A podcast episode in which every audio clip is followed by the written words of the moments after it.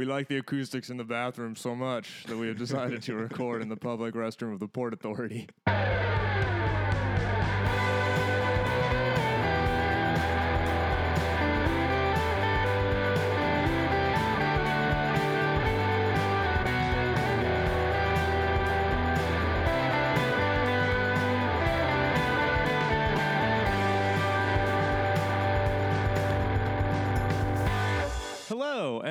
Welcome to the Zero Stars Podcast, a podcast about video games and maymays.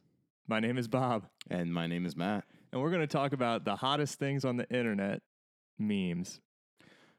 Yeah, what meme do you want to talk about? I want you to explain Tide Pods to me because I do not understand what is happening with this Tide Pods thing, and I don't really care to look it up, but I feel like you, as a friend um, and confidant, can explain to me As a is teacher. is an activity that I've just been engaging in casually where I consume laundry detergent. Is that actually like breaking big now? What's Um, going on? It, the funny thing is that by the time we are talking, actually, right now, as of like about five days ago, this ceased to be much of a meme anymore. Nobody, nobody. I don't think anybody's talking about Tide, Pod, Tide Pods anymore. Um, I think Tide do- Pods. Tide Pods. It's a very hard Tide thing Pods. to say. Tide Pods. Tide Pods. Um, I, the entire thing started actually years ago. This has been going on for a while, ever since Tide Pods came out. Okay. You know what Tide Pod is, right? A Tide Pod is like the little packet of detergent that I guess you don't like pouring things, so you use them. I don't really understand yeah, why. it's essentially it's e- easier to carry a Tide Pod than it is to carry a big uh, like jug of detergent, especially if you're a- a lazy person or a college student. that actually makes a lot of sense, Um, and maybe I should get into Tide Pods. Yeah, actually, your laundry is pretty far away Yeah, it is. from your apartment, so yeah, you would probably want to get into Tide Pods, but not in the Okay. way that America has been recently. Okay. So the eh, Tide Pods have been around for a while. They're like they're blue and orange, and I guess like they kind of look like a candy or like those like ice pops that your parents used to Oh, give you that were like brilliant blue colors. Those things are good. Yeah, I mean they're really like the end product of whenever people started making candy look like something you should not actually eat based on its color like scheme. antifreeze. Yeah. Yeah. So, um, people have been talking about how Tide Pods look like candy for a while. Uh, it's not exactly been a meme though. It's just been kind of like a joke that occasionally appears.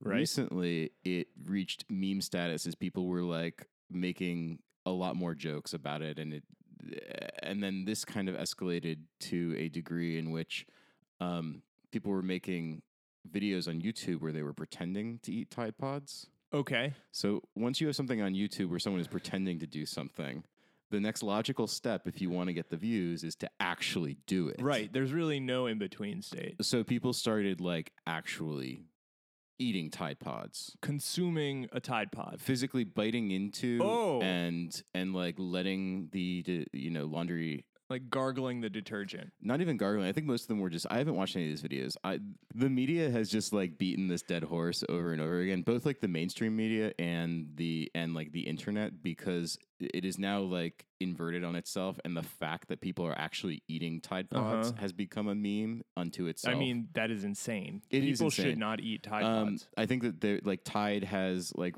has like actually reached out and said like uh, via Twitter and said in a very winking, memey way, like please don't eat our Tide Pods. they should say that. Honestly, it probably should say that on the box if it doesn't already. oh, I think that it already does. Okay. Um, the people have talked about how there was an Onion article about this from three years ago because kind of like The Simpsons, The Onion just like predicts all of the disturbing and upsetting things that's going to happen. The Onion just understands that people are idiots. well, the really upsetting thing is that it was an op-ed in the Onion written by a three-year-old, or rather, written from the perspective of a three-year-old. Right. The Onion could not have predicted that actually it would be like young men and women and teenagers who would be consuming Tide Pods. How many views could we get if Zero Stars started a YouTube channel and we ate Tide Pods? Or is it just so dead that we wouldn't get anything? More than we get now.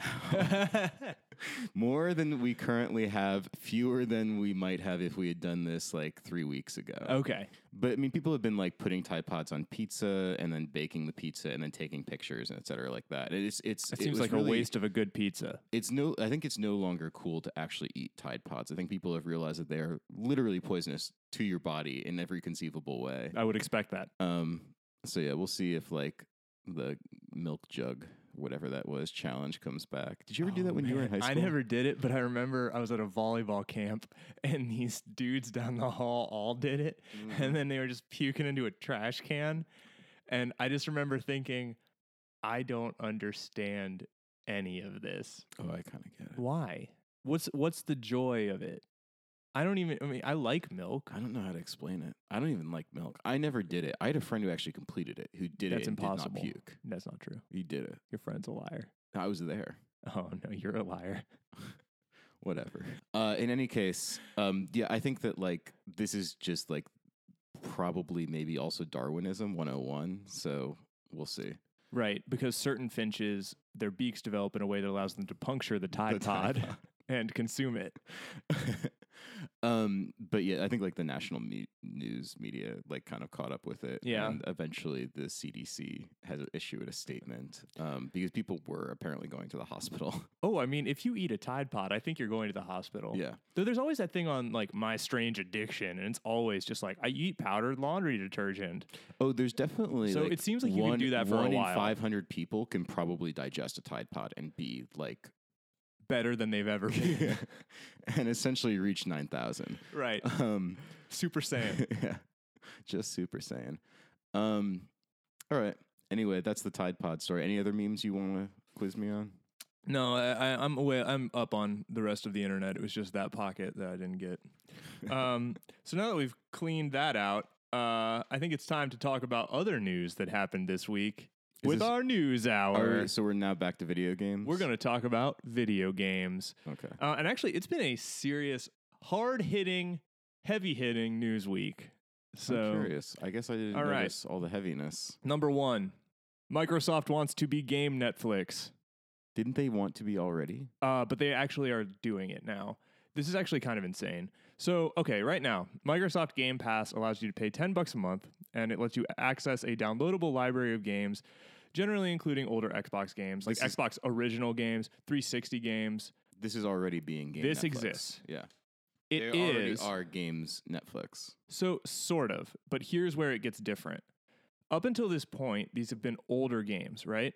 Mm-hmm. and they're available for you. You can download them, you play them. They're not streamed to you like the PlayStation Now or whatever that thing's called. Um, this is like you, while you're paying for this, are able to download these games as though you own them. At this point, they're now saying that their first party titles will now come to this service day and date with release. So, for 10 bucks a month, the day that Crackdown 3, Sea of Thieves, or State of Decay 2 comes out, you will be able to play those games if you want to. Big if, but it, let's imagine that this was like a Forza game or something else that you actually cared about. That'd be pretty exciting. That's kind of insane. Like, basically, Microsoft is saying, give us 10 bucks a month. You could play all three of those games in a month, and Microsoft is out $180, assuming you would have otherwise had to pay 60 bucks each time for that. But historically, the gamble is worth it on Microsoft's part. If we look at how these things tend to, I mean, I've been a Netflix subscriber for about a decade now. Exactly. And I, you know, regardless of how often I've actually used it. Yeah, but that's and I think that that's where this gets really crazy is that everybody else has sort of thought about doing this, and it seems like a, or like Steam is very well situated to try this, right? Yeah. But nobody else is actually pushing that, and particularly with the element where it's their first party games, that's the move that Netflix made that really took it over the edge, right? Because when it was just DVDs broadly or whatever, or even just streaming, Netflix is relying on other organizations to give them content. And now it's a content creator. Now everything on there is a Netflix original, and they just don't even need anybody else. Yeah. Well, as, as witnessed by Disney going their own way. Right, but, But- they but they don't need them. Which is the same thing with Disney. Disney's doing the same thing. If they release a streaming streaming service, then they have a monopoly on right. pretty much everything that isn't Netflix or or a Hulu original or whatever. The um, I mean, this is certainly interesting. Uh, the question always was though Netflix took a gamble in creating their own their own content and it turned out that a lot of their content was good enough that people stuck around. Xbox has been creating its own content for quite a while and we know the quality of the Xbox content ahead of time. That's true, though. At the same time, I think if they were to invest harder, they could turn it around. And when I think about the other pro- products like in the Microsoft stable, and we're going to get to this a little bit later with Like a different news Gears. item. Yeah, well, I think about Gears. I think about Halo. I think about the things that they had that used to drive their console sales. Yeah. You imagine those on this service coming out day and date. That's a pretty big deal. If they really want to do this, right? And if they view this as the future of the Xbox and as sort of part and parcel of the experience of owning an Xbox, I think it's feasible that they reinvest harder into the first party games, which is really where their failing has been, is that they just kind of stopped trying. That's a good point. It might allow them. I mean, it, we'll see if it allows them the, the cash to do that, um, since they were canceling games for such a long Yeah. period of time. Had a streak. But I mean, this. I mean, it seems interesting. It's kind of cool. I'm down. I'm it's down with definitely- sickness. a se- Ooh, ah, ah, ah, ah. It's definitely a serious move within the business of games. And so, what I was thinking about with this is does this actually mean that games will change the way that they are in the same way that free to play games have altered significantly the way that games are structured? I think that this is going to be a further instance of that, where you think about something like sitcoms were 22 minutes because they had to be 22 minutes because they were running in a 30 minute block with ads. And then Netflix happened, and now it's like, it's a 40 minute episode of Arrested Development. Like, the rules don't apply, Yeah. and you're able to do weird stuff. And for instance, like this new Migos album, right? Migos, rap group, culture, bad and bougie. They have a new record out. Yeah. It's literally designed to game Spotify. It's 24 tracks long and it's released as both an album and a Spotify playlist that's just designed to loop. And all the songs are designed to be Spotify singles. Like Spotify has significantly changed the way that artists Yeah. make music. And everybody's putting the hooks within the first two seconds because the assumption is it's on a playlist and they need to grab you. It's like different than the way that it was during that time when music was really album oriented. Ugh. And so the question so is, old. but but to think about this, like, will games sort of turn into that where they're just sort of these lackadaisical, slack, very long things? Like, I don't know, a Destiny, Well, and you're you- just subscribed to the service to get them all. But I mean, uh, well, uh, it seems to me that if anything was going to happen, when you increase your access, it's the opposite of when we were kids and we got fifty dollars for Christmas and we could buy one game, or you know, et cetera. It's if you have access to all of them, then the games need to be able to again hook you a lot like the Migos album, like almost immediately. Yeah, It's going to be much more difficult. I, but I don't know what exactly that looks like. Um, I, I I think that it's going to be. I feel like I already do this and it disgusts me. But where I scroll through a list of games and wonder what I want to play. yeah, and I mean that's definitely the Netflix experience, right? Yeah. Sometimes I think the most fun I have on Netflix is just flipping through Netflix and wondering what I'm going to watch. I don't enjoy this at all. I love it. I, I hate it because I inevitably end up wasting time wondering what to watch, and then I choose something and it's not satisfying. you regret it. I always regret it. That's why it's more fun to look. Um, but no, it's- more fun to not do either, and to maybe take a piece of physical media and slide it into your in, into your disc reader, and then just actually sit down and commit to something that you have maybe invested in a physical copy of. It's a good point. Those Mannheim Steamroller eight tracks, they never let me down. I still have some eight tracks. Um, not that were my own to begin with, but saying, that I couldn't. Nothing has ever made you sound I older yeah. than I still I have, have some some- eight tracks. I did say that as though like eight tracks were something that people were buying when I was a born. current media that's like, well, what else will play in this Chevy Caprice? uh, um, I just couldn't let my parents throw them out. I get for it. some reason. what, Uh, what hot bangers do you have on eight tracks? Blues. Ooh, Lots of Moody Blues. yeah. Um, Nights in The White Migos Satin. of their day, Yeah. the Moody Blues. Nights in Blue Caprice. um, anyway, I think that like this does not make me feel good personally because uh, I have never thought that like an overabundance of choice led to um, meaningful interactions with media. But that's just that's my personal take. Are you a Spotify subscriber? Mm, I have um, an account at work. Do you pay for Spotify? Oh God, no! Yeah, I do not pay for Spotify either, and I continue to buy records. So I do too. Right, and so But I also I don't don't think we're the target market for the future. Oh, certain. Oh God, no, not at all. Did you hear what I just said about eight tracks? this summer, I started investing in cassettes again. you did. You went kind of hard in cassettes. Yeah, I don't even have a cassette player. Yeah, that I don't really understand the cassette thing, but Um, you know, I each think their that, own. that I enjoy owning physical media in a way that uh, I think you do too, to a degree. Although I th- we'll probably get into this later as well. I time. use all of it though, Oh, I use all of mine too. but you can't use any of the cassettes. I look at them. I hold them. I feel them. Okay.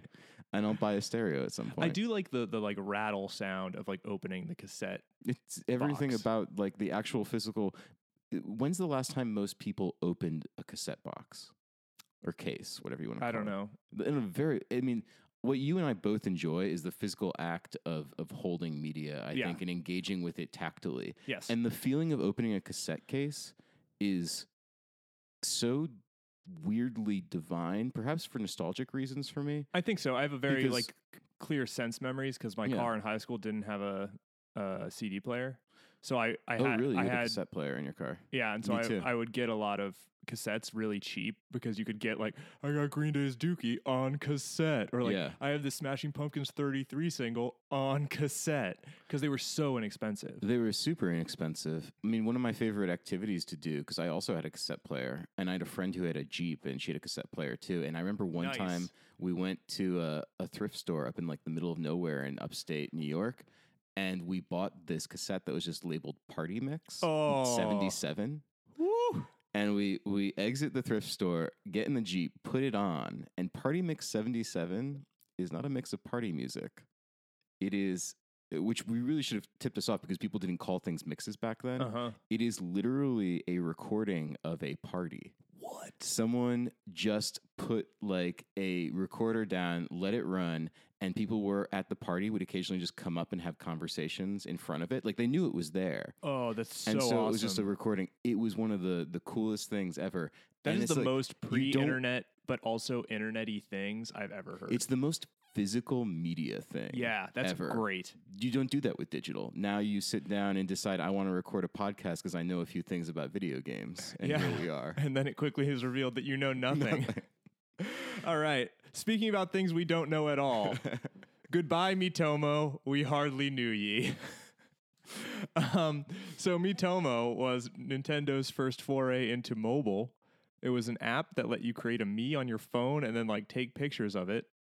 This came out in 2016. You look like I am speaking French or something. I have never heard of this. This came out two years ago, and in May it will be gone forever. I had two questions. Uh, the first one was Matt, did you ever download Miitomo? Seems like a no. no, hard no. uh, I did not either. I kind of want to now, unfortunately. Yeah, uh, it had microtransactions. Don't worry, they Ooh. shut that down though, so you can't make a terrible mistake. um, but more importantly, Mii's. I forgot about Mii's, dude. You can make a Mii on the Switch. Have you Oh, made a yeah. Mii on the Switch? Um, yeah, I did for Mario Kart. Wow, I'm really surprised. It actually looks a lot like me. It's weird. I mean, the Mii is actually a great characterization of, I mean, uh, It's effective. caricaturization, I suppose. It's a very effective combination of of like variables that you can change to really capture. It's really It's- neat. They really chose like the exact right proportions and I agree. and like the the options for like different noses. It's extremely Nintendo because it's very well executed. But Confusing. yeah, Maybe like like well executed aesthetically, and the rest of it is just a mess. and it, and also there's just this persistent question of, but why? And none of it connects to your other devices. well, so- especially not now Yeah. that Mii's on the phone will all soon be dead. so wait, you could take pictures of them? Not in like an AR sort of way, Well- right? You couldn't like project them into an environment. I am not 100% sure. I don't believe so, although I will say that's a pretty good application of AR. Yeah. Oh, that would be awesome. But I Uh, also, it seems like something Nintendo. I remember when the 3DS came out. and it Yes, had the AR, AR games thing. on the 3DS are Those were phenomenal. so cool. I remember playing this for the first time. I was like, why is any everybody not just talking about this? Well- like this alone is like mind-bogglingly cool. what's what's so weird about that is that finally now you know you can get an iphone that can do that right like all the, all of the new iphones like the 6s and up can all Yeah. do that without having the card on the ground which is really impressive but nobody talks about the fact that the 3ds is like a defunct platform and it was doing this when it came out and that's In like insane 2012, it Yeah. was doing this. It Uh, was it. I, that shocking. felt like the future, and then quickly turned into the past that no one remembered. right super weird um but yeah so uh oh, everybody pour one out for miitomo uh what do we got here okay pubg you've heard of it Uh, Player Unknown's Uh, Battlegrounds. Yes. yes. Okay, so they're riding the coveted zero stars bump uh, because we talked about them, and uh, as a result, I assume this is directly correlated. They have four million players. Holy So shit. since we last recorded, they Wait, put on on, on- on the Xbox. on Bone. Okay. they put on a million players in the time since we last talked about it. Man, it. they are swole. They made thirty million dollars in the last two weeks. Is Microsoft immediately going to walk back their whole Netflix streaming So thing? Just this is- we don't need to do it anymore, guys. We're so good. I literally have written here. I mean, obviously this isn't going anywhere, right? Like Yeah. this thing's a phenomenon. To me, Microsoft needs to purchase them, and they need to make this the flagship thing on their fucking Well, game you gotta- you have to imagine that they have pitched this to what is it called? Deep Blue Ocean? Hole. Blue Hole. God, Blue hole. who, who signed off? I think that that they're in South Korea. Oh. Uh, so I think it might be a language thing. I don't know. Well, It's weird, but in, in all seriousness, marketing team. this should so blatantly be an exclusive. If I am at Microsoft, I they write their own check. Like they I say, how much do you want? We're fucking Microsoft. And Yeah. then we buy it. In the same way that they paid two billion dollars for Minecraft. Like if they own Minecraft and this game, they have cornered streaming. This is these are the things people stream. And they just own these games And that are they just need to make them exclusive to specific streaming platform. and they're then they perennial re- shut revenue generators. Yeah. It's crazy. Like this game, it's taken off. And if I'm Microsoft, I'm sweating the day that it jumps to the PS4. I, I wonder how much they would like maybe Bluehole asked for something or maybe Bluehole's just said no. That's certainly it is in Bluehole's interest if they just want to continue making that money Yeah. to put it everywhere they can. But if I'm Microsoft, I just say like, what do you want? How much money do you need? How much do you want? how much does any one person need? How much My- does player unknown? yeah, what does player unknown want? Because I remember that uh He's got to be so fucking depressed at this point. the Minecraft guy at one point there's some tweet from No- two years Notch? notch Niche. notch like two years Knack? before they got I Knack, love the idea. Creator of Knack, Minecraft. Knack's like I am made of many different particles. What if there was a game that allowed you to stack particles? Um, but there's some tweet where like two years before they got purchased, he said a lot of people have been asking like what my price is to get bought, and it's two billion dollars. So if you've got two billion dollars, and then like two years later, Microsoft paid him two billion dollars. I mean, and fair enough. That dude does not seem like a happy camper. No, he's a bad dude. Also, Yeah. he likes to wear like a fedora or a trilby or whatever the stupid hat is. So yeah, he's a deeply unhappy person. we're gonna close out the news, Matt, with BioWare's Anthem delayed into 2018. I think everybody predicted this. They spent all of 2016 creating that video, of Yes. FMV video that they. I don't think that was FMV. I think that was no, in it engine. wasn't. It was in engine, but that was one of the most tightly controlled, like. So this is a vertical slice video that they showed uh, at E3 2017 of this game. This is BioWare's newest property, Anthem. It's a new IP, as we'd say in the industry. Um, and a vertical slice is something, for those that don't know, that you're forced to make when you're developing a video game, where your uh, corporate overlords go, So, what's this game going to be? And you make a like 10 minute slice of everything the game will be. So it's like, I'm in the hub world, and then I go down to the planet and I kill these aliens, and I, oh, there's a platforming section, and that's it. And it will be all the things a game contains, but you'll just do them all for about 30 seconds to demonstrate that that's a thing. And there's really no game around it. You're just demonstrating conceptually what this would be for Yeah. about 10 minutes of a player's time. And they showed a video that was very much that at E3, and it was very impressive. It was the most like epitomized vertical slice I've seen since Bioshock Infinite's verti- vertical slice, Yes, it was extremely reminiscent of that BioShock Infinite. in which you kind demo. of felt like this is incredibly impressive and ha- and fifty percent real. it's like walking down the main street of Main Street at Disneyland, yeah, where you know that if you look at it a little too long, you're like, the proportions on this Yeah. thing, is, this isn't real. I could just push it down and it will you fall to. over. Yeah, it's all it's all clearly fake. So this is based around a story. Uh, I mean, Bio, uh, Bioware announced this that they were delaying it, but Jason Schreier, the Schreier, uh, fan of the podcast and, and friend of the podcast, Jason Schreier, um, he wrote this article uh, that's really good just about the development of Anthem and how it really was sideways for a time there. But now all of BioWare is kind of focused on getting this thing out the door. BioWare, who had previously made Mass Effect, um, Knights of the Old Republic. Knights of the Old Republic, they still currently supposedly wor- are working on a Dragon Age and uh, Yeah. some other new IP. Maybe I can't remember. I don't think that they. It sounds like the they're all hands on deck for this, and that Yeah. really the studio hangs in the balance because the latest Mass Effect was not very good, and you know the founders of Bioware, uh, the doctors, because originally they were like a medical engineering company or Yeah. something. Bioware, um, but the doctors left years ago, so they've kind of been a little bit rudderless. I feel, and I it's weird because in the past I would have said, well, it's a BioWare game. It's definitely going to be good, like no matter what. Mm. Uh, and I have none of that now. But the, here's the issue with this too: is that the kind of game this is, based on the vertical slice, is that it is a third-person um, uh, shooter, shared world shooter like Destiny. It, it- Or- Monster Hunter, but more persistent. So uh, let's look at if you look at Destiny, you look at Monster Hunter, you even look at something like um, that Tom Clancy's game, The Division. These Yeah. kind of like shared world Yep. shooters. What do, what do they all have in common? Monster Hunter is very carefully designed animation priority action adventure. Mhm.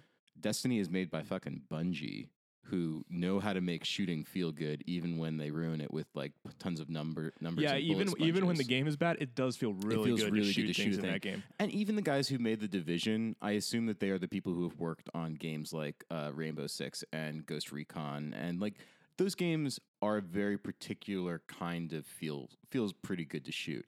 What- Ubisoft has a style. Ubisoft has a style. What what kind of shooting have we had previously in BioWare games? You've had Mass Effects like fucked up, like does not feel good to do anything at all except maybe push a stick forward a little bit. It feels good Or to talk have- in Mass Effect. It feels good to talk in Mass Effect. Or you have like you have Dragon Age where you literally just hold down a button the entire time. yeah, And so this is why, and this has been raised on. I think that I didn't read that article, but I think Jason Schreier probably talks about this in that because I've heard like people talking about this already, and it's so this is not a, a new a new take. Um, we're like, what what reason do we have to believe that this is going to feel any good to play? What we can assume is that maybe there will be kind of like a vaguely interesting story with lots of different fascinating races. Because like, what does Bioware do well? It represents different builds a world. it builds a world and it represents like different kinds of um, whether it's ethnicities or or literal species like in that world and makes them dynamic and interesting and gives them lore that's actually like relatively well designed and well written. Yeah, This is they're not building a game that supports what they're good at, which is sort of the interesting thing. that is a very good point and it is one of those things that feels i don't want to think that studios can only do the things that they're known for Yeah, Right? agree. i want i want to believe that id can turn around tomorrow and and say we built a story-based rpg that's a walking simulator Yeah. like i want to believe that that's possible Actually, id could make a really fucking sweet walking simulator. Doom 3 makes that clear. whether they could pull off an RPG like a long form story based RPG. I mean, most Yeah. most RPG companies can't even make a good RPG. Right. So uh yeah, I, I want to believe though that studios agree. can do that and that you know they can meld the things that they've previously been good at with new stuff. I want to think that you can do that, but history says no. At the same time, I get the sense that there's a lot of people working on this game, and I, you know, it's funny. I feel like every time I read about Anthem, there's like a constitutional mandate that says that if you're a journalist writing about Anthem, you have to say ambitious in the first sentence uh, which it I guess it looks ambitious. I mean, it definitely looks like I would expect a modern video game to look in 2018. Like it doesn't Yeah. it doesn't strike me as so insane because it seems like a combination of things I've seen in a lot of other games, pushed hard. You know, it's it's what I expect. well, what is the? I mean, maybe we might be missing some of the information, but is there like a, a like larger conceit in which like you are traveling to multiple worlds, like in a I- I in a No Man's don't know. Sky? I mean, yeah, th- I don't know about that either. But that's like when I think ambitious these days with regards to video games, I don't think of visuals. Anthem certainly looks real good based Yeah. on that vertical slice. If it runs if it runs like that,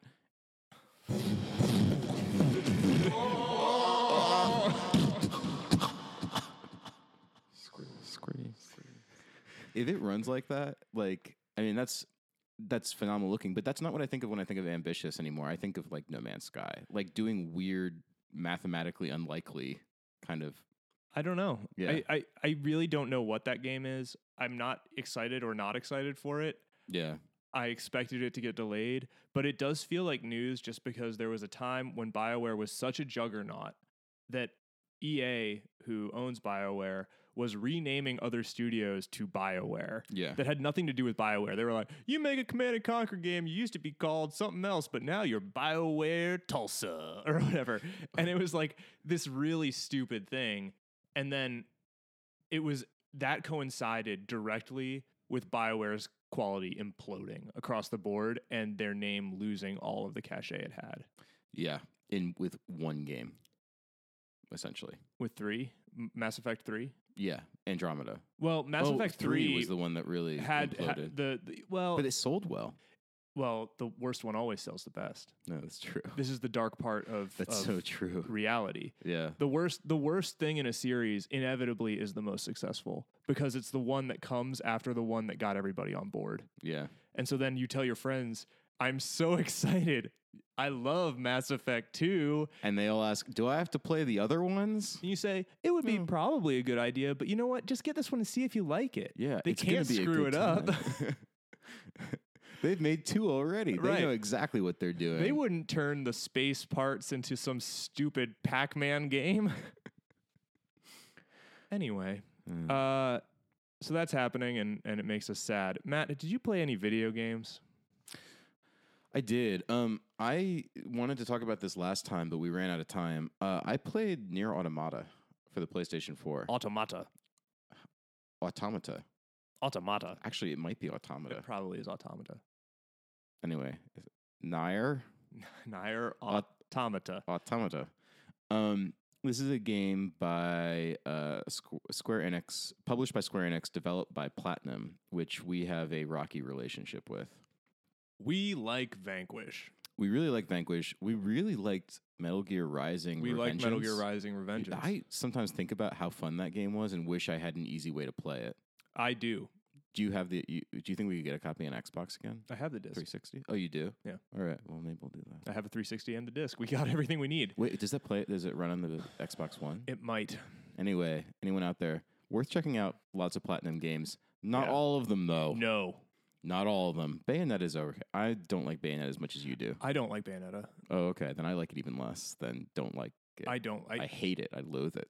I really don't like Bayonetta. Okay. Everybody talks like Bayonetta is awesome, and I don't understand it at all. Um, Bayonetta is a little bit outside my area of expertise. Anyway, anyway, this game is uh, directed by Yoko Taro, who's the guy who's done um, the original Nier game, which doesn't seem to really relate to this one at all, insofar as I can tell. I guess that there are some kind of like loose like collection. Do I need to play the other ones in the series? I wondered. um, and he made the Drakengard games, which are I'm probably mispronouncing that, but they're basically you play as like a sexy medieval man or woman who, uh, depending on whether it's one through three, who just like kind of button mashes their way to victory with dragons somewhere in there. that sounds pretty good. It's not, but the thing is that it is not like super. It's not super satisfying. If you have played God Hand, it does not feel good anymore. uh oh. Yeah. Um, anyway, Nier Automata is this game. It's about uh, these two androids who are kind of embroiled and mixed up in this war between the androids who are fighting on behalf of the humans who live on the moon against the robots, all of whom are like these little brown dome headed like Miyazaki ish R2D2 with legs? Yeah, R two D two with legs, but like filtered through Miyazaki animation and like super sweet despite having like violent red eyes. Okay. Um, so you're killing a lot of these like kind of adorable little little robots, Little dudes. little dudes. Uh, I mean, probably if if you've heard of Nier Automata, then you probably don't need me to be explaining this to you because you probably are aware of most of this already. If you haven't heard of Nier Automata, I don't know necessarily if it's worth listening to the rest of this podcast, but or skip ahead like ten minutes because like. It's so complex, and the things that Nier Automata does well. What kind of game is it? Like, what is it? Is it like a Um, Devil May Cry kind of action game? It is it? is a action. I think the best way to describe it would be an, an open world action RPG. It's open world game. I thought it was like level based. No, it is an open world game, Oh, weird. um, which is to its advantage and deeply to its disadvantage. uh, but that's not actually even the kind of game that it is. What it really is is like a Psycho Mantis simulator. This is a game that enjoys like kind of messing with your expectations. Like this is a very much like influenced by um, the Metal Gear series, hugely so.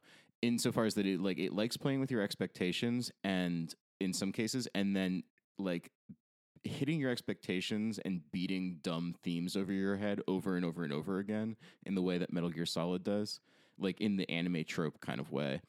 Like this is very much like uh, to begin with this is a game that is too anime and too like fetishistic of its female anime characters for me to ever really like all that much. Yeah, you can't take it seriously. yeah even when it really is begging you to take it seriously.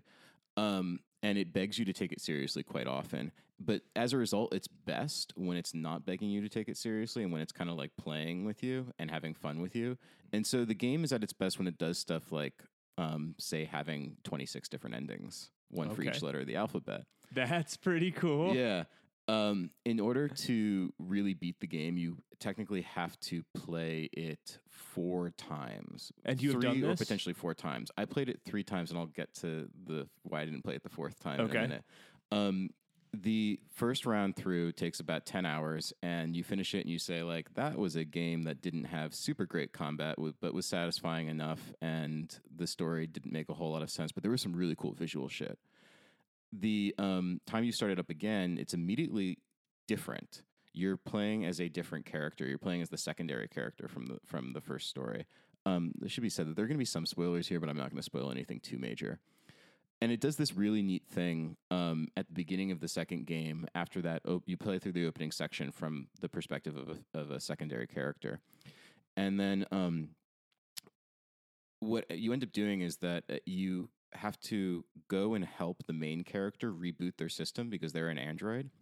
And rebooting the system is essentially just uh, just going into the menus and making adjustments. And it, it does this like very uh, what's that term? Diegetic sort of thing where like the menus in the game are the actual Android menus. Okay. So if you hit pause, you are actually going into your internal Like, like, the operating system. for the robot. yeah. So the very and the first playthrough, you are asked to go through the main character's like operating system to like kind of like check up on things and and make sure that um, you're you know how to adjust the difficulty and the brightness and et cetera. And it tells you that it's going to record it. So it's like, just so you know, we're going to record this for posterity, something that I totally forgot. When you go play through the second time, because you're experiencing the exact same story, but from a different perspective, you are the character helping the main character adjust their operating system. And so you don't get to move around, you don't get to, to like interact with the operating system. You have to watch the video of the Oh. first time you did it. And of course, I remember doing this the first time. I had pa- I had like gone into the menu and adjusted some things, and I got up to get some water. Uh-huh. and so there's a point when I'm watching this video, and the cursor is literally just sitting there for like a full minute. Whoa. And I was like, why isn't it moving? And then I realized it was because I'm watching a video of the first time I en- engaged with, with the operating system. And so it's like this kind of confusing, very difficult to explain, but like fun little, like, that's cool that is cool. sort of moments. I like that. Yeah. Is it a lot of like fourth wall breaking kind of nonsense like that? If you would call that fourth wall breaking, then yes. And I would say that that's sort of fourth wall breaking certainly it is like it's innovative and it's it's neat and you know that someone had a cool idea and they implemented it and they're like yeah and then they're like let's collect some other great ideas like this because they appear every so often and i don't really want to like I don't want to spoil too many of them because there are people for whom this game would be a very fun game. If you are into fan service, for instance, then and I don't want to yuck you, someone else's you yum. like sexy anime ladies. Yeah, then like this is definitely a game for you. Okay. Um, if you uh, if you don't mind somewhat like this combat, I think is probably best described as what Final Fantasy 15 wished its combat felt like. Mm. It's like snappy but sort of weightless. It's very snappy, very fluid, but relatively weightless. yeah. And like one of the bigger problems is that there is like a parry in it, but the parry is like way too slow for the rest of the combat. and it's the same parry every single time, no matter what the attack coming at you is. Um, Okay. and it's just like the parry is unsatisfying, and so you don't want to parry because it's like slows down the the parry shouldn't slow down the like rate of combat. yeah, they should ramp it up in a it weird should, way. yeah. It, it, and so it's not. It's definitely not animation priority like Dark Souls. You can like snap in and out of pretty much any action that you are doing at any given time. It's very fast, so it's fun in its own way. Um, and also, it should be said that there's actually a lot of top-down shooting in this as well. So there's a lot of like Ikaruga style shooting, but Like that's all Bullet hell kind of things. bullet hell, but like way too easy. Okay. Um, just like way too simplified, and you get overpowered at a certain point. But this is all aside from the fact that like it is like a very story oriented game with tons of side quests. Um, some of the side quests are somewhat interesting, and the main themes of the story like are about kind of like what is humanity, et cetera, et cetera. The main character's name is To Be, as in no, I get it. as in yeah. Macbeth. Uh, in any case, um, it's like so the end result is definitely like interesting. It's it for me. It wasn't necessarily like thirty hours interesting, which is how long it took to play. And as a result, after I um, because it really kicks up after you finish ending two. There's legitimate. There are multiple points in this game where you were like, "Am I watching a delayed title sequence or is this the end credits?" That sounds pretty good. and that's also like and it's like clear that they know like they know that they are mixing things up in that way and it's very clever um in that regard and it can be pretty satisfying too but like those are fleeting satisfactions for what it ends up being a 30 hour game um and it does pick up at a certain point the story like really ramps and like it does some sort of exciting things but nothing that it pulls off that's trying to make you feel deep empathy with robots or androids never really works Mm. um So you did not leave this wanting to buy a robot girlfriend. No, Hmm. the pillow would get jealous. Okay, I get it. We all have to manage expectations. so, but I mean, like, it came down to like I got the um, I got the third ending, and then the credits ran, and I was just like, I've already put like thirty hours into this game. Do I really want to get the fourth ending? And I just looked it up on YouTube. okay. Yeah. Um, so yeah, there's not like as far as like the philosophy of what it means to be a human being and what what consciousness is and what sentience is. None of it really lands. It asks big questions, but it doesn't actually have sort of like either the nuanced character writing or even a consistency of like understanding about or, or like it doesn't ever establish within this world what sentience is and there are moments when like a character is like no don't shut down you'll lose like your consciousness or who you are as you exist and i was like i don't really understand the rules of this world because every time i die shouldn't i lose that consciousness and I don't know. Do you come back at You- the same spot or? it has again it, it's like death is built into Oh. into like the way the game works but then there's even though it, there's like it's diegetic i guess you could say even though that like death is built into the way the game works for some reason if someone dies in a cutscene they don't get They are restored they are dead. actually dead Yeah. then They're cutscene dead. Yes, exactly. Yeah. Um, and so it becomes sort of frustrating there because if you want to build a very carefully wrought world in which androids and robots are different things, then you also maybe need to like establish what the differences between these things are. Right. That totally makes sense. And that's a really difficult thing, I think. Once you start doing a lot of clever stuff with the idea of sentience, like you end up in a lot of corners like that, Yeah, probably. it's like time travel. Um, Yeah. and it's difficult, especially to do in a, in a media like this. But man, it's a there's some really good looking parts. This game reminds me also of the fact that like sometimes when you just do like beautiful all white backdrops that are just like like like these cities that just are constructed exclusively of like monochrome colors and like stuff like that. It's just it's real cool. And there are a few moments where you're like, "Am I? Is this like what what I'm experiencing? Like, is this really?" Is this really something that somebody signed off on in both a good and a bad way? Um, that sounds good. I yeah. like that kind of stuff. there's yeah, it's it's it's it's interesting. It's just not for me. Wasn't thirty hours interesting? Yeah, it sounds like you're kind of surprised it got made, though, which I think is always a good feeling. yeah. And so to a degree, I'm very happy that it did well Yeah, that's cool. because I think that that if it allows other people to take more risks, that's a positive thing. Awesome. Yeah. What else have you been playing? Uh, I started playing XCOM again. the first one. No, XCOM 2. Sorry. Okay. I it was one of those things where like I had to go to a movie and I um had uh 3 hours before the movie and I was like, well, I also have to do some writing, but I'll play some XCOM for an hour first. Anyway, I was almost late to the movie. that never happens. And like I've gone in I, I'm I'm pretty deep in at this point. You know it's a great game? XCOM. XCOM XCOM 2 also. You know it's really broken and has crashed on me twice. Oh, in three hours? Uh, no, not in three hours. This was I started playing it last weekend, so it's crashed on me twice in probably like five hours. Hmm. Uh, XCOM two, Okay. yeah. Uh, but boy, is it like, it's so good. It's so so good. I'm I it, I'm beginning to question like certain aspects of why I enjoy playing it, like the addictive quality of Mm. one more turn, one more move. Uh huh. Um, and I'm also questioning why I don't just play on Iron Man because although I, I allow myself to only reload once per mission, I then inevitably break that. Like, and I have broken it like twice. oh, you got to play it. You got to play it on the hardcore mode.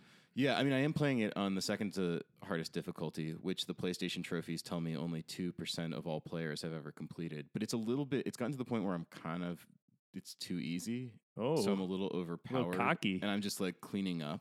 But um, and that's when I start to wonder, like, is it fun when you just go in and clean up and missions? Like, do we play XCOM for things to fall apart, or do we play XCOM to to perfect it? And I've always been of the school that like we play XCOM to let things fall apart, but then I get disappointed with my inability to just let things fall apart.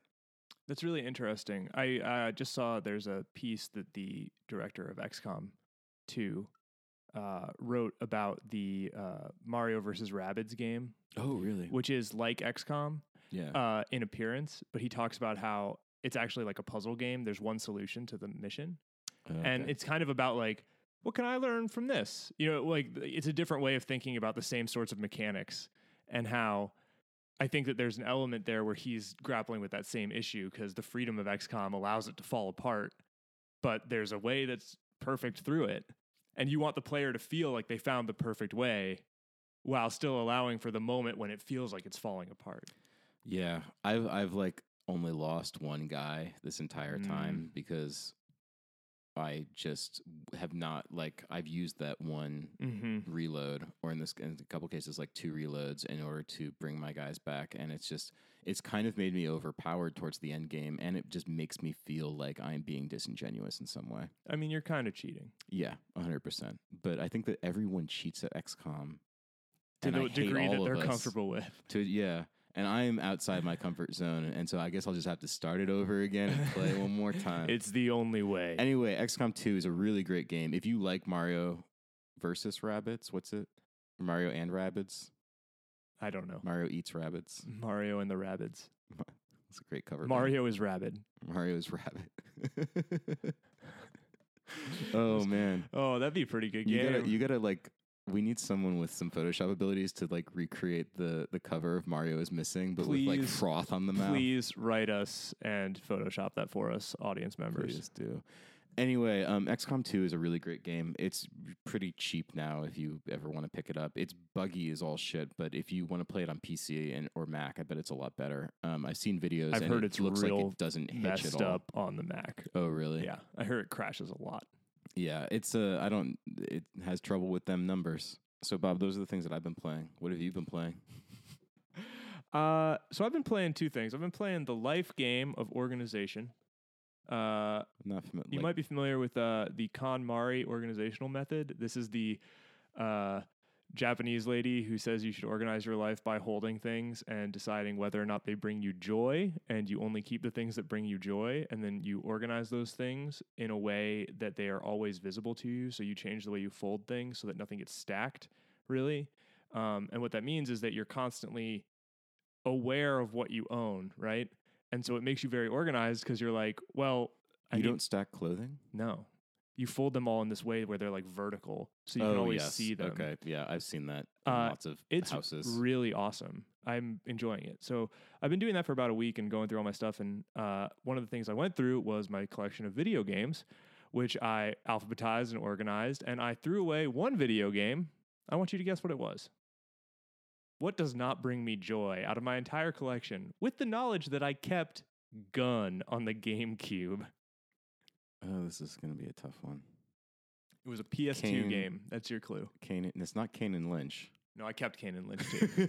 no, that brings you joy. Uh, it brings me joy because it's so fucked up, and I never want to touch it again. But I Yeah. like that it exists. So it's a PS2 game. PS2 game. Um, not Temple of Dogorak.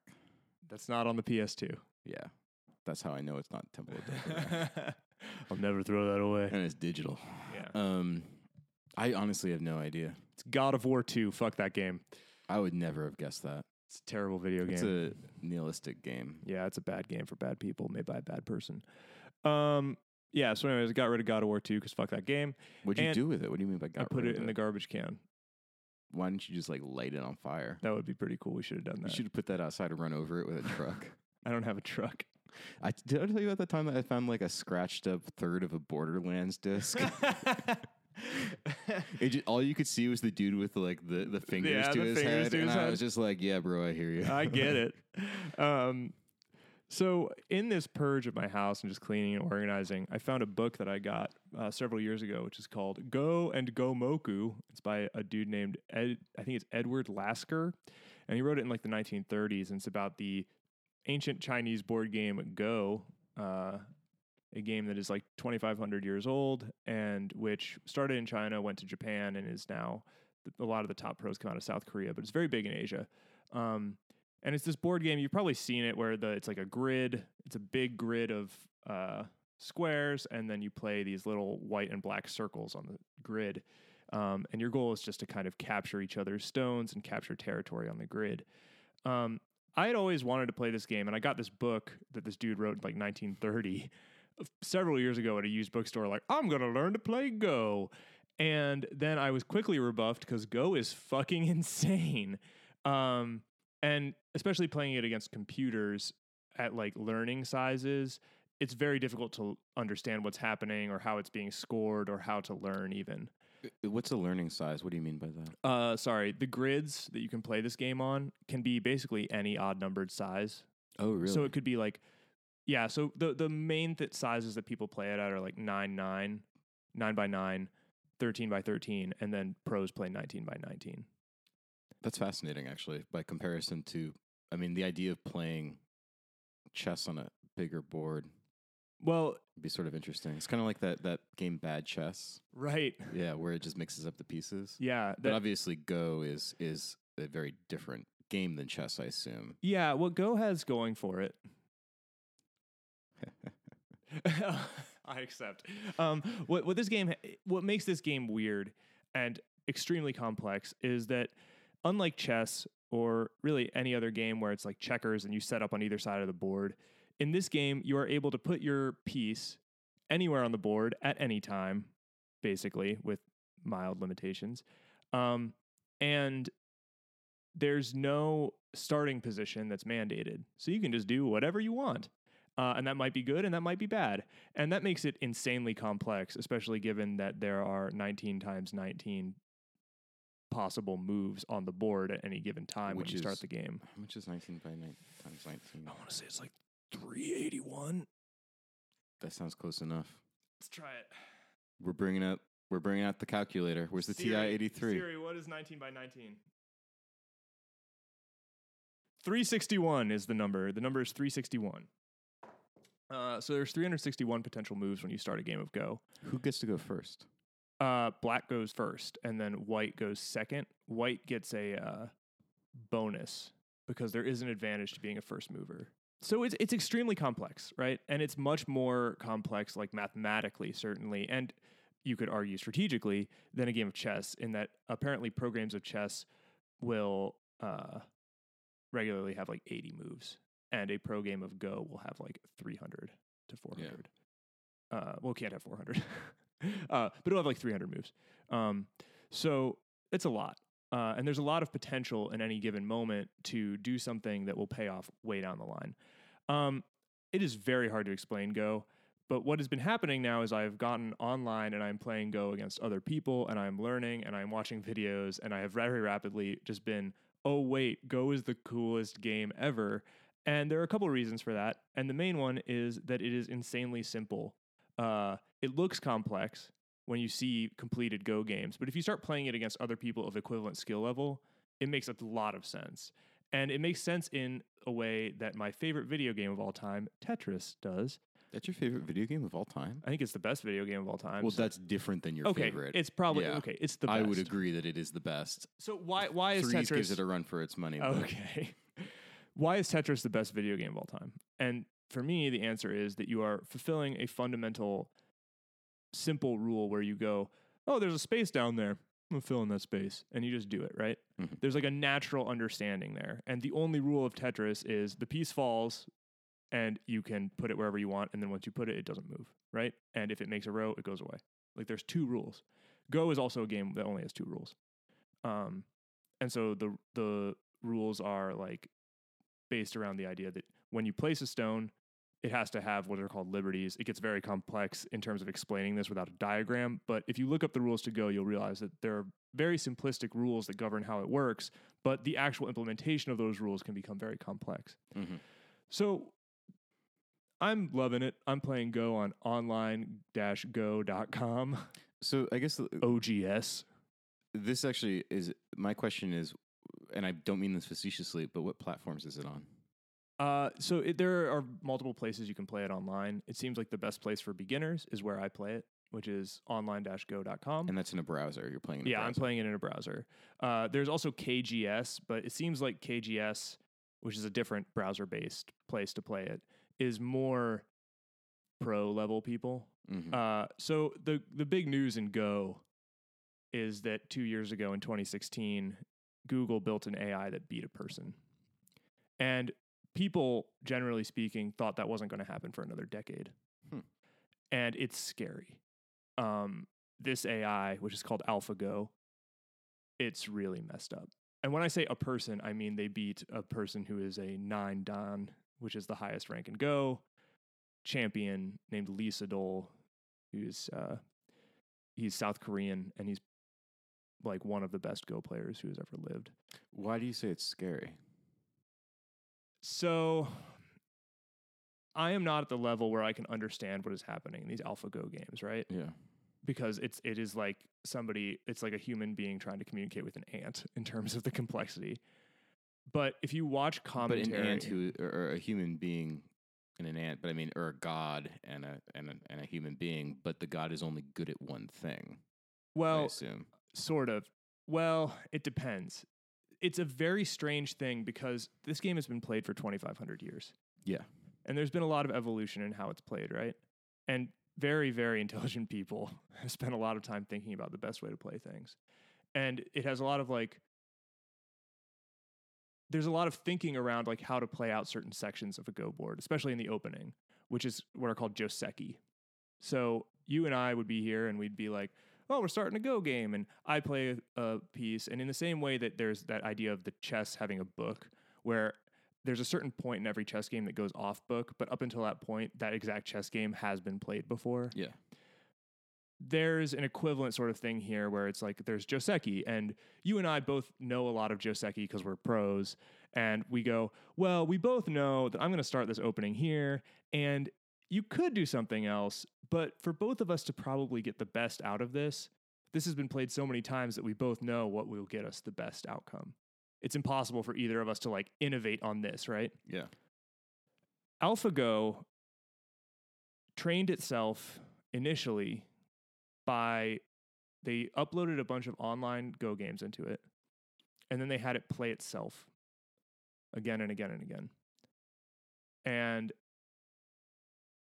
then they had it play against a guy who is a pretty high ranked uh, pro Go player, and he lost. hmm And then they had it play Lee Sedol, and he lost. And Did he just? Did they play one game? no, they played best of five. a five. And he won one game. Okay. And the crazy thing, there's, if you're curious about like, why why is this so alarming to Go people? Um, everybody thought like it would be very programmatic in the way that it played. Then in the second game against Lee Sedol, you can look this up. There's move 37, and it does this move that's not like a totally crazy move, but it's a move that if you were a computer, you it seems like a computer should never do it. Mm. And it was so weird that Lee Sedol got up from the table and like left the room. uh cuz it oh, was this so is good drama. Yeah, it's dude, it's wild. Yeah. Because it's something that like implies that the computer is being very creative in a Yeah. way that people did not expect. AlphaGo does not play Go like people play it. That and it's really alarming if once you start to like follow this and you're like watching videos where people are talking about AlphaGo relative to normal play. Yeah. You can sit down with a room of people that are good at Go and be like, all right, so we're in this situation. What do you do? And everybody will be like, well, obviously you want to do this. And it's like, AlphaGo never does that. Yeah. AlphaGo does this. And you'll be like, that seems like a weak move. But people can now potentially learn from AlphaGo. Yes, but here's where it gets messed up.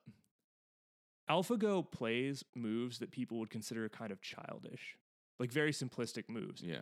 And if you talk to the people that program AlphaGo, they say AlphaGo just wants to win.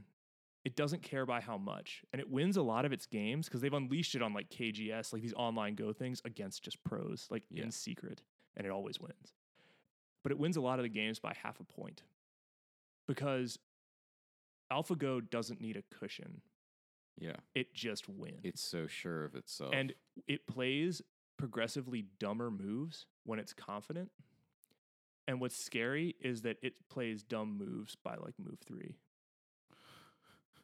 And so what it does this is, is it, so here's where it gets here's where it's super messed up. yeah. AlphaGo plays moves that you and I as people would consider bad because it knows it won't make mistakes. Yeah.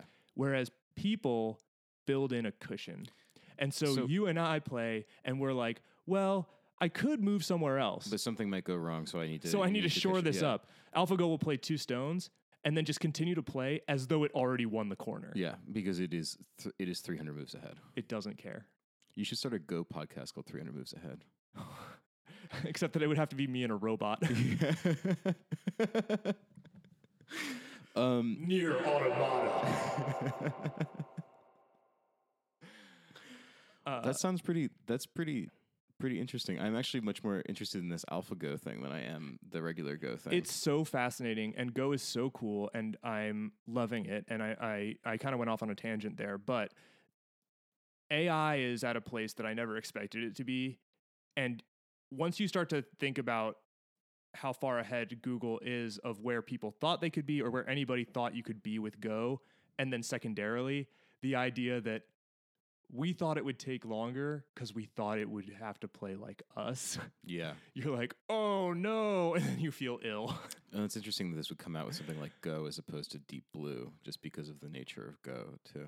I think that I think that maybe this shook the chess world in the same way, but I think the lack of relative obviously I'm terrible at chess and never will Yeah, be good. Relative complexity. The relative Yeah. complexity of it makes this a little bit more alarming. Oh yeah, no. I, I mean, it strikes me as much more alarming, and I know almost nothing about Go. But I So- understand. I understand abstractly the complexity of Go as opposed to chess, and the idea that a computer is able to do this, and not in the way that we predicted. That that's it. And it's that's- like yeah, it's not like this thing is replicating things that other players have done throughout history. yeah, Like you can go, well, it's doing this, which this guy in the 40s kind of liked doing, but it's not actually doing what that dude did because he made mistakes. So even if that guy played Yeah. against AlphaGo, AlphaGo wins. In any case, And on that note, what was your favorite thing of the week, other than uh, other than Go and tidying up? uh, the marvelous Mrs. Maisel. I just watched the first episode of that last night. Uh, so this is a show. It's on Amazon, Yeah, uh, Amazon Prime, and it's by the writer of Gilmore Girls, and it is terrific. do you like Gilmore Girls?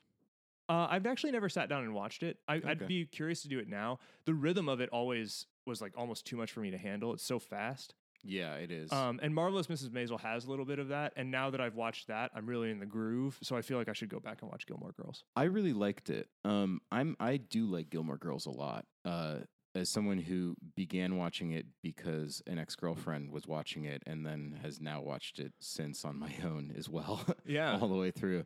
Um, I really like Gilmore Girls. I liked I liked the marvelous Miss Maisel. I only saw the first episode. The thing that I kind of missed was the back and forth rapid rapidity. There's some of that. and I hope that I was hoping that there'd be some of that going in because really the thing that it points out in the first episode is that like no one can quite keep up with her. Yeah, so this is a show about a woman uh, who becomes a stand-up comic. Um, in now I'm forgetting what year it is. What year is it? Like 1953, I Fif- think. it yeah, it's like mid 50s. yeah. But uh, don't be off put by the terrible font choice for the title card. It's a great show and it's really funny. Tony Shalhoub crushes it in this show. I love him. This is what I have heard. Uh, he's Yeah. so good. Everybody's so good in it. She won the Golden Globe for best lead in a. Rachel show. Brosnahan or something. That might be her name, but blah, she's blah, blah, blah. terrific. It's so good. Yeah. I really love it. What was your thing? Uh, just dogs. Oh, dude, I love dogs. Yeah, I love dogs. What too. kind of dog? Just any dog. Oh, okay. I just love dogs. Do you have a favorite? Oh, they're all dead.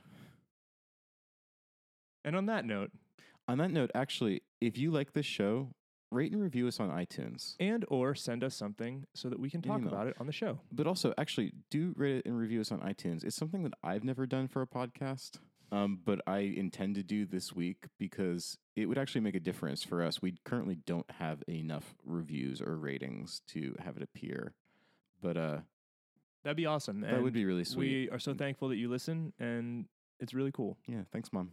Bye.